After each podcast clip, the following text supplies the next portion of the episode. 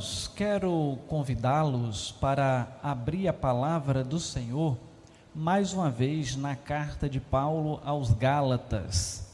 E vamos repetir a leitura de apenas alguns dos versículos que lemos há pouco.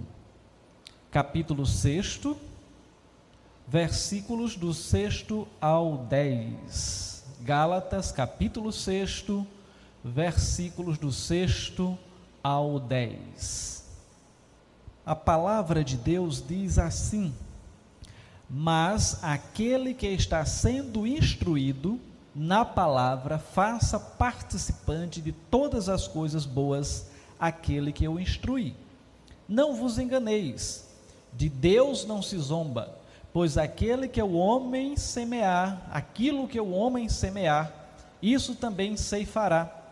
Porque o que semeia para a sua própria carne, da carne colherá corrupção, mas o que semeia para o espírito, do Espírito colherá vida eterna.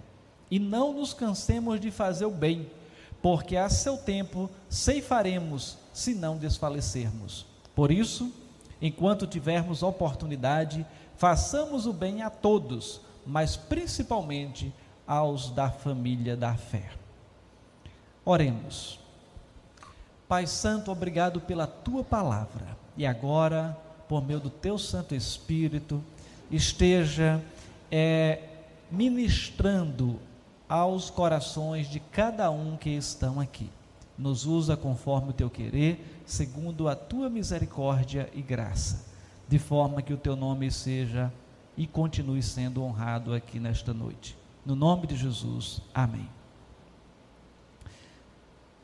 Irmãos, a carta de Gálatas, aos Gálatas, melhor dizendo, é uma das epístolas que Paulo escreve, onde ele suscita alguns assuntos em tom apologético, ou seja, em defesa da fé, em defesa dos princípios cristãos. E é justamente essa defesa que vai dar a tônica da carta.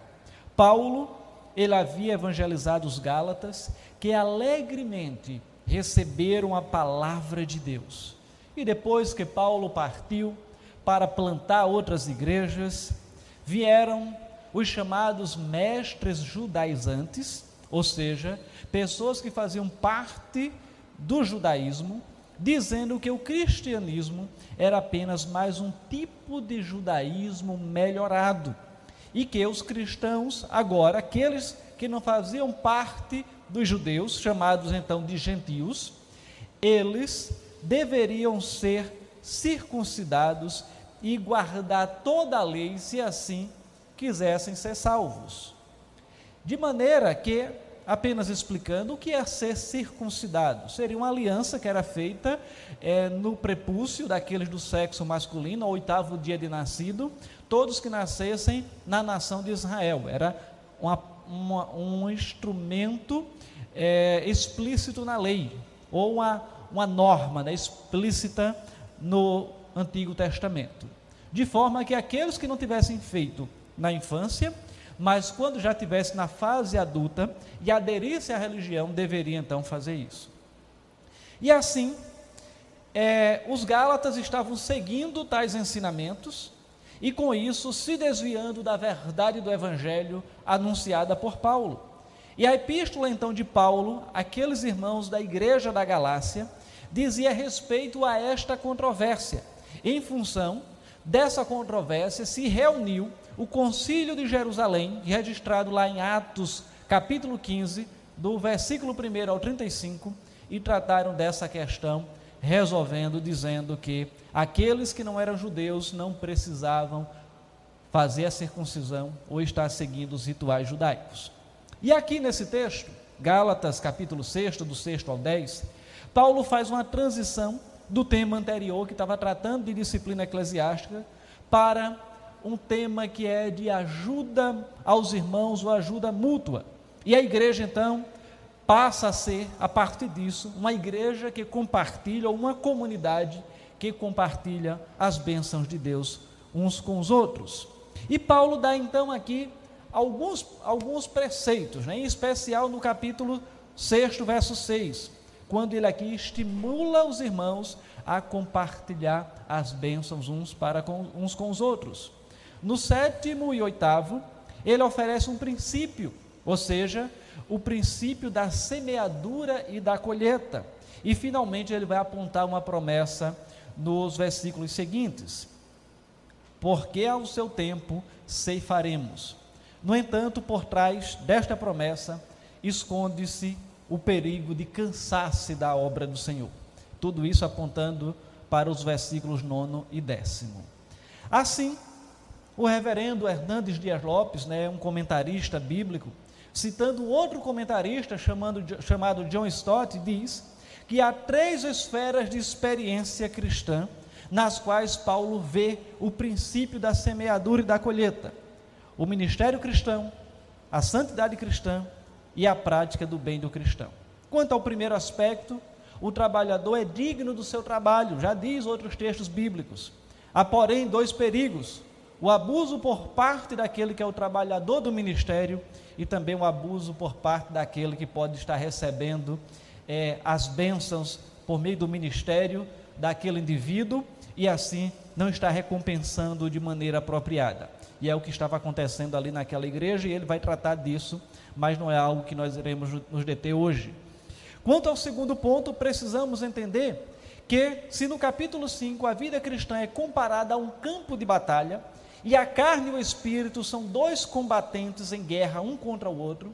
No capítulo 6, a vida cristã é comparada a uma propriedade rural, e a carne e o espírito são dois campos que nós semeamos. E ao fim, nos versículos 9 e 10, o serviço cristão é um trabalho desafiante e exigente, onde nós somos tentados a desanimar a, a relaxar nas nossas atividades cristãs ou até mesmo desistir. E assim, irmãos, vamos entender que tudo isso vai apontar na primeira parte para a palavra de Deus como a semente, semeada pelos mestres no coração da igreja. Na segunda, a semente são os nossos pensamentos e atos, semeados nos campos da carne ou do espírito. E na terceira, as sementes são as obras ou as boas obras semeadas na vida das pessoas que estão à nossa volta. E olhando para todo, todo esse contexto, todo esse enredo aqui da igreja da Galácia e dessa carta que Paulo escreve àqueles queridos irmãos, eu gostaria de tratar como tema nesta noite propósitos de um crente para 2022.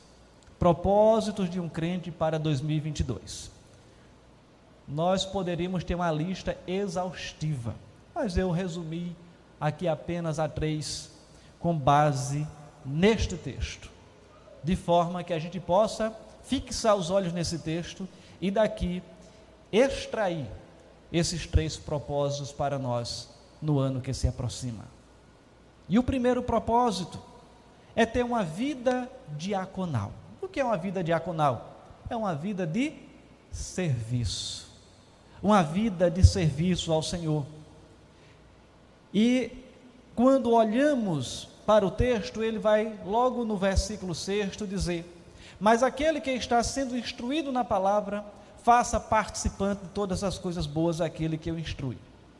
Nesse contexto aqui, quem recebe bens espirituais deve então compartilhar e repartir os bens materiais e bens espirituais. E esse princípio está então relacionado às Escrituras, apontando para as palavras de Paulo, também registrado lá em Romanos capítulo 15, versículos 26 e 27, onde ele diz lá: Porque aprove a Macedônia e a Caia levantar uma coleta em benefício dos pobres, dentre os santos que vivem em Jerusalém. Isto lhes pareceu bem, e mesmo lhes são devedores, porque se os gentios têm sido participantes dos valores espirituais de judeus, devem também servi-los com bens materiais. Em outras palavras, é um trabalho missionário, é o trabalho de ajudar aqueles que estão carentes, como aquele indivíduo que é toda a igreja, todos nós que recebemos as bênçãos espirituais de Deus e também bênçãos materiais, e agora somos convocados também a servir aos outros com serviços espirituais e com serviços materiais. Então, esse é um dos propósitos para o crente em 2022, que a gente possa servir uns aos outros e servir aqueles que carecem também tantos outros aspectos, servir espiritualmente, orando, evangelizando, mas também materialmente contribuindo para que pessoas sejam abençoadas. Neste aspecto, mas este aspecto, irmãos, ele, ele não será aprofundado devidamente hoje, porque eu quero aprofundar um outro aspecto. E é quando chegamos ao nosso segundo ponto, onde um outro propósito para o crente, ou para a vida do crente em 2022, é ter uma vida agrocultural. Ter uma vida agrocultural. E o que é isso? É pensar como um agricultor. Meu pai está aqui, é agricultor, ele sabe muito bem disso. E o que é que ocorre? Algumas lições, elas são notadas aqui, que é a lição da semeadura e colheita, como princípios universais. O texto do verso 7 diz: não vos enganeis, de Deus não se zomba, pois aquilo que o homem semear, isso também ceifará. Tudo que plantamos, nós colhemos. O ser humano, ele é livre para escolher o que ele vai plantar. O ser humano, ele é livre para escolher o que ele vai plantar. Mas ele não é livre para escolher o que ele vai colher. Porque ele vai colher o que? Plantou. A semente que plantou é que vai colher. Um agricultor, ele não vai plantar milho achando que vai colher feijão. Não vai colher, não vai plantar uma mangueira achando que vai colher maçã. Aquilo que plantar vai colher. E esta é a lei da causa e efeito. Colhemos exatamente a mesma natureza daquilo que semeamos. Uma árvore má, ela não dá bons frutos. Em termos de quantidade, é, é necessário entender também que nós colhemos mais do que semeamos. É a lei da natureza. E assim, há uma multiplicação. Há um dito que quem semeia ventos colhe tempestades. Então há um processo de multiplicação. Assim, quando Paulo mostra esse princípio aqui, ele ainda está relacionando com o versículo sétimo, mas em especial ele passa a ponderar que há então dois tipos de semeadura e dois tipos de colheitas. Vou me tornar quase que repetitivo, mas é necessário, porque o que semeia para a sua própria carne, da carne colherá corrupção, diz o texto. Mas o que semeia para o espírito, do espírito colherá vida eterna. E no que concerne as coisas espirituais, só há duas semeaduras. Semeamos para a carne, ou seja, para satisfazer os nossos desejos, os nossos anseios, as nossas concupiscências, que é a mesma coisa que desejo, ou semeamos para o espírito. E, consequentemente, só haverão duas colheitas colhemos corrupção ou colhemos vida eterna, de acordo com o versículo oitavo, olha aí. Porque o que semeia para a sua própria carne, da carne colherá corrupção. Mas o que semeia para o espírito, do espírito colherá vida eterna. É interessante observar que um determinado comentarista ele diz o seguinte: a raiz ela determina o fruto e não o fruto que determina a raiz. Semear para a própria carne significa buscar a satisfação das necessidades desta vida, sem nenhuma consideração pela vida futura. Mas semear no espírito significa buscar os valores da vida que permanece eternamente. E nessa mesma linha de pensamento, Reverendo Hernandes, citando o comentarista William Hendricks, diz que semear para a carne significa deixar que a velha natureza ela se expresse livremente, dominando a nossa vida. Enquanto semear no Espírito significa deixar que o Espírito Santo se expresse como ele quer e domine a nossa vida. Já os termos corrupção e vida eterna devem ser entendidos em um sentido duplo, qualitativo e quantitativo. Do ponto de vista quantitativo, os dois são parecidos. Tanto um quanto o outro durarão eternamente. A corrupção que é colocada aqui é no sentido, não naquele que nós conhecemos, ah, fulano é corrupto, porque se deixou corromper, subornar, etc. Mas está falando de condenação ao inferno. A corrupção, ela, longe de indicar uma aniquilação, como há algumas seitas que defendem isso, ela assinala uma, preste bem atenção nisso, é uma destruição eterna. E o que é a destruição eterna? Uma destruição que não tem fim. É um sofrimento que não tem fim. Talvez a palavra é, destruição não fosse mais apropriada, mas só para a gente entender a intensidade do que ocorre. É como se fosse uma destruição constante. A pessoa sendo eternamente atormentada. Então é essa perspectiva que coloca como resultado para aquele que semeia para a sua própria carne. E assim, a vida eterna, de igual forma, ela tem uma duração eterna. Só que ao invés de ser um sofrimento pesaroso, um, um sofrimento, algo penoso permanente, é uma felicidade, é uma satisfação permanente. É o inverso daquilo que o que está colhendo a corrupção este agora, ele está colhendo a vida eterna, a satisfação plena em Deus. E qualitativamente, é que há ainda uma diferença maior. Isso tanto a respeito da alma como do corpo. As duas expressões, então, compõem um forte contraste.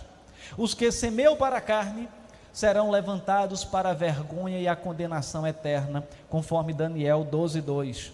Sua morada será nas trevas, onde haverá choro e ranger de dentes, conforme Mateus 8 registra isso.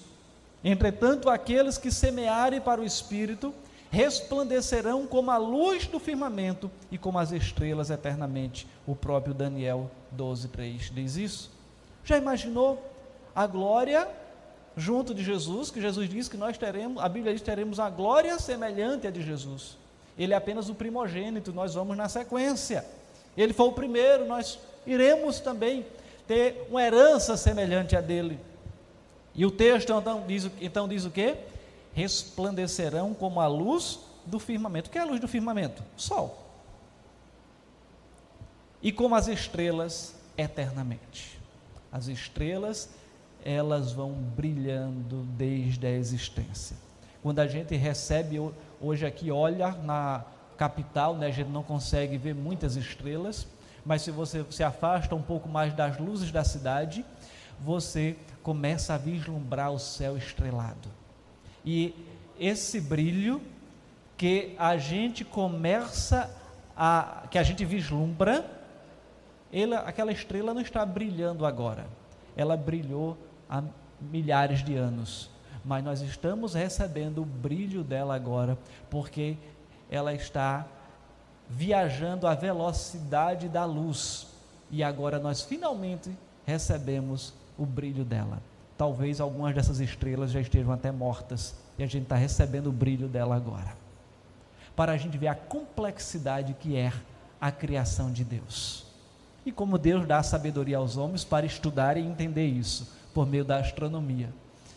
E eu compartilhava na sexta-feira, na reunião do conselho, que eu estou é, na expectativa de maio ou junho começar a ver as imagens do novo telescópio que foi enviado há uns 15 dias para o espaço, que é muito mais potente do que o que tinha anterior. E a gente vai poder contemplar com maior perfeição a grandeza de Deus.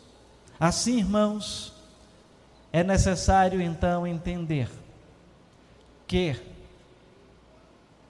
precisamos ter essa perspectiva, essa mentalidade agrocultural, ou seja, a mentalidade do agricultor. O que semear, ele vai colher.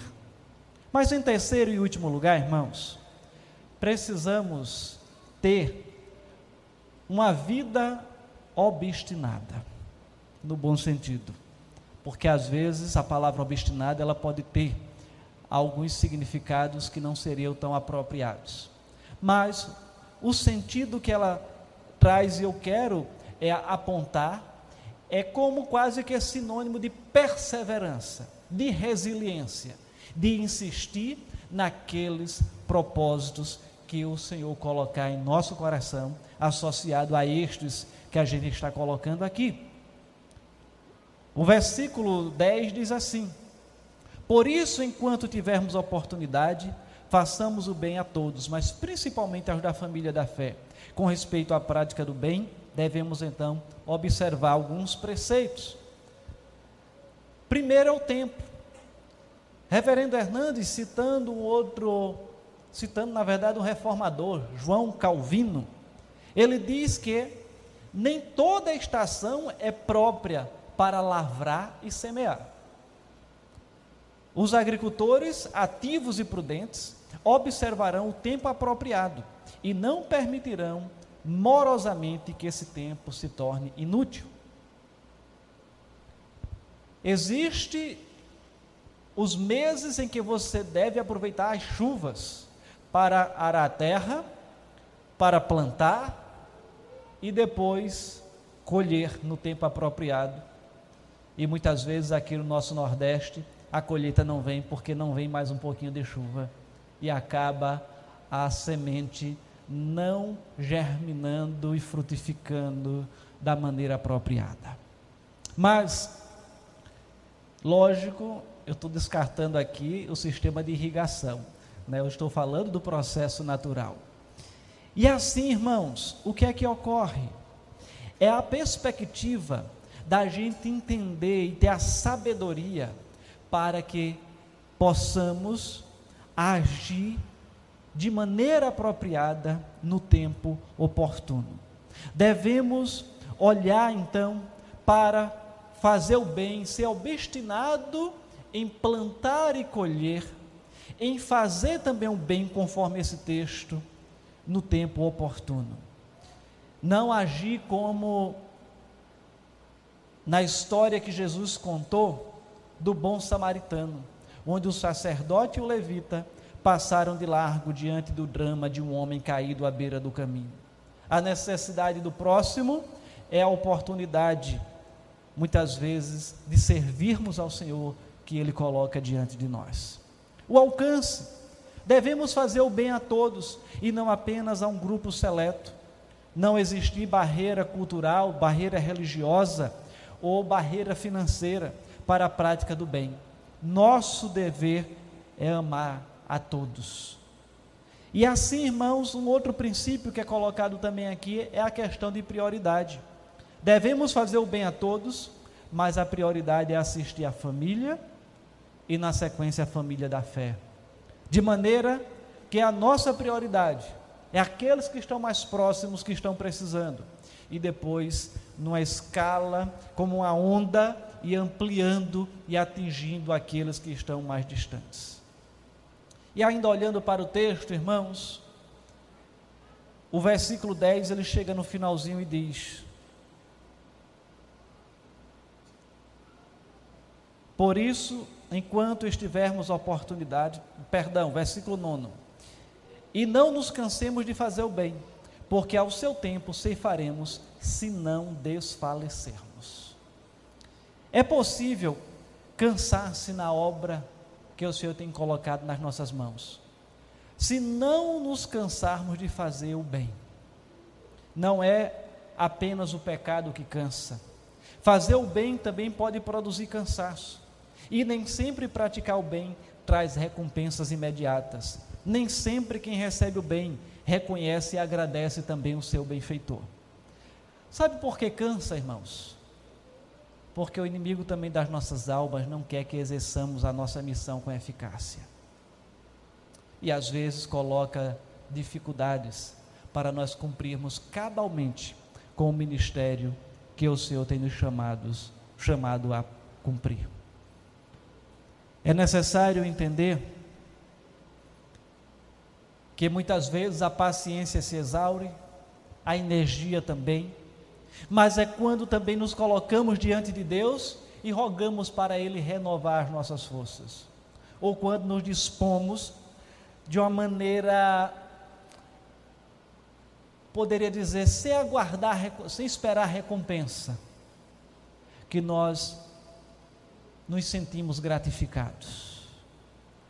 Quem aqui não já passou pela experiência de ir para uma viagem missionária e ser cansativo, ser exaustivo, dormir mal, mas quando a gente volta, volta regozijado, volta com o coração transbordando de alegria, porque cumprimos com a nossa missão.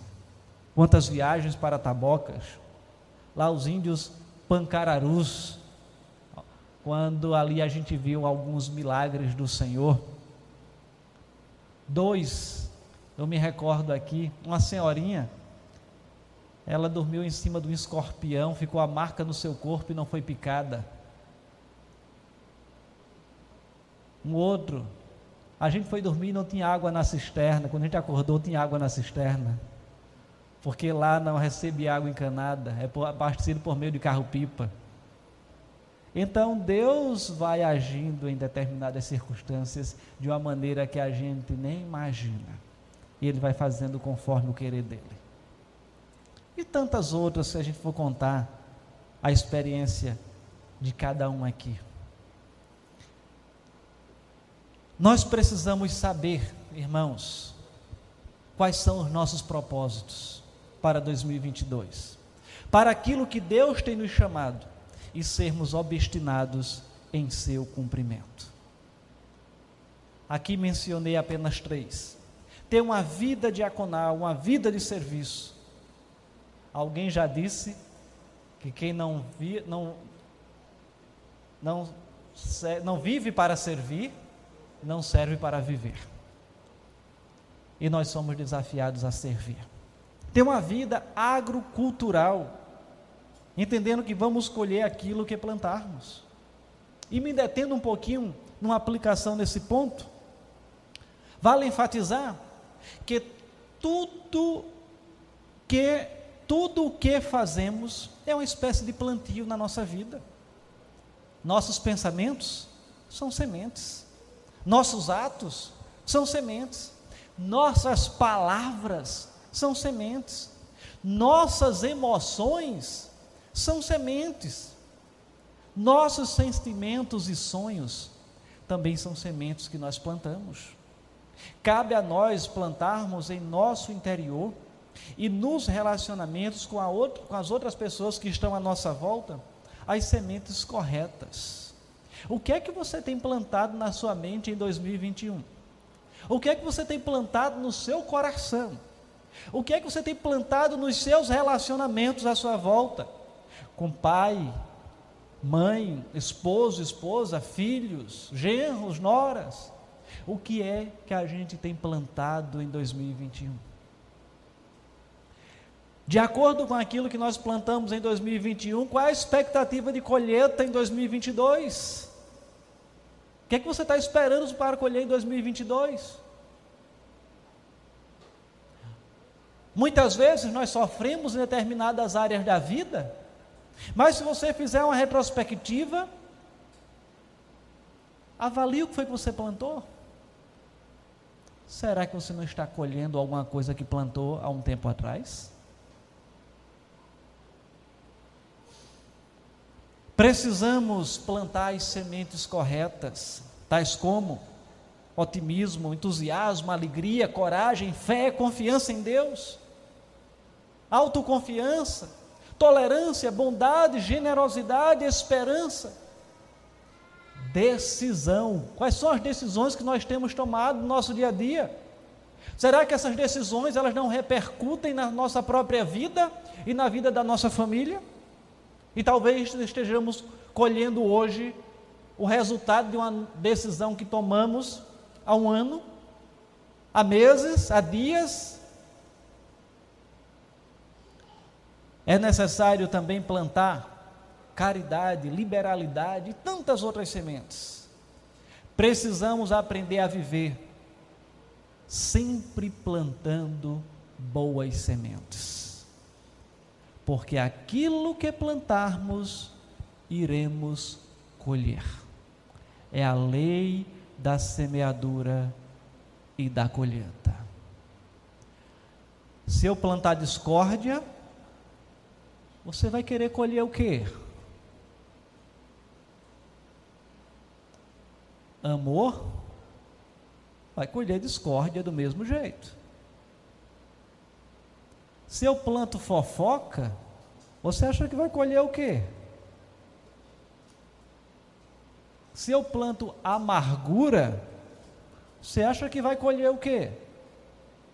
Se eu planto murmuração, eu fico reclamando da vida o dia inteiro, você acha que vai colher o quê?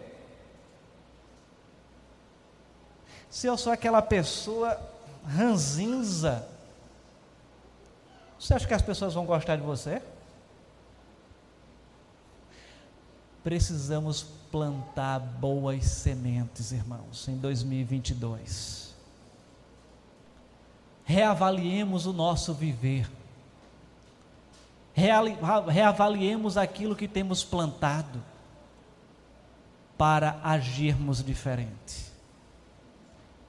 Nem sempre é fácil fazer o plantio correto. Às vezes é desafiante, mas nós precisamos plantar o correto. O que é que você tem plantado na sua mente? Quais são os seus pensamentos? Às vezes pensamos muita bobagem, irmãos. Pensamos numa série de coisas que não deveríamos pensar. Alguém já disse que, nós, que as coisas elas acontecem duas vezes. Primeiro acontece na mente, depois elas se materializam. Alguém para inventar esse celular, ele fez primeiro na sua mente, para depois se materializar. Então, muitas vezes, irmãos, aquilo que temos pensado e até não queremos, se materializa por causa dos nossos pensamentos. Porque nós estamos agindo, plantando sementes em pró daquilo. Talvez você esteja plantando a falta de confiança em Deus, o pessimismo, a murmuração. Reclamando da pandemia, é ruim? É. Mas olha o lado bom, Deus tem preservado cada um de nós. Às vezes você reclama do seu trabalho, mas é de lá que está vindo o seu pão de cada dia. Quantas pessoas queriam ter o seu trabalho e não têm? Às vezes você reclama do seu pai e de sua mãe. Mas quantas pessoas gostariam de ter um pai e uma mãe e hoje não têm? Quantas pessoas reclamam do cônjuge, do filho, enquanto a gente poderia estar plantando outras sementes? Tem muitas vezes que as pessoas reclamam da igreja. Mas qual a semente que você tem plantado para a igreja ser diferente? Então nós somos desafiados, irmãos, para que em 2022 plantemos sementes que gerem bons frutos. Não plantemos dúvidas, raiva, medo, amargura e outras sementes ruins que são extremamente nocivas se forem cultivadas em nossas vidas ou na vida daqueles a quem está à nossa volta. Infelizmente, vamos encontrar pessoas que existem, que murmuram, que nos contaminam, mas a forma que a gente vai reagir a essa contaminação é que vai fazer a diferença.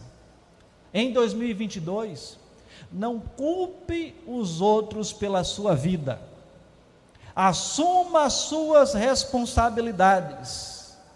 Saiba o que você vai plantar. E de acordo com a sua semente, você irá colher o fruto apropriado. Precisamos ter um propósito agrocultural. A cultura do agricultor, a perspectiva, a mentalidade do agricultor na nossa vida cristã e na nossa vida como um todo. Precisamos ter uma vida obstinada. Não desista na primeira etapa, na primeira dificuldade. Siga em frente. Tenha os olhos no resultado.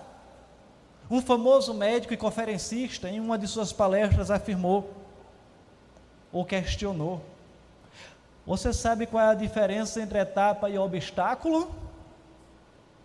Ele responde: A diferença entre etapa e obstáculo é onde você está com os olhos, é onde você está olhando.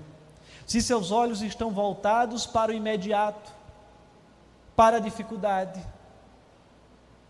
aquele obstáculo vai parar, vai ser aquela etapa vai ser um obstáculo e você não vai continuar.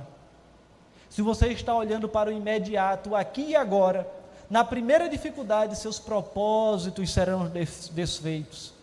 Mas se está olhando a longo prazo, olhando lá para frente, você tem um grande objetivo e esse grande objetivo dividido em etapas menores. As dificuldades que surgirem serão apenas etapas a serem superadas. O seu olhar estará no grande objetivo, no resultado espetacular que um dia você sonhou.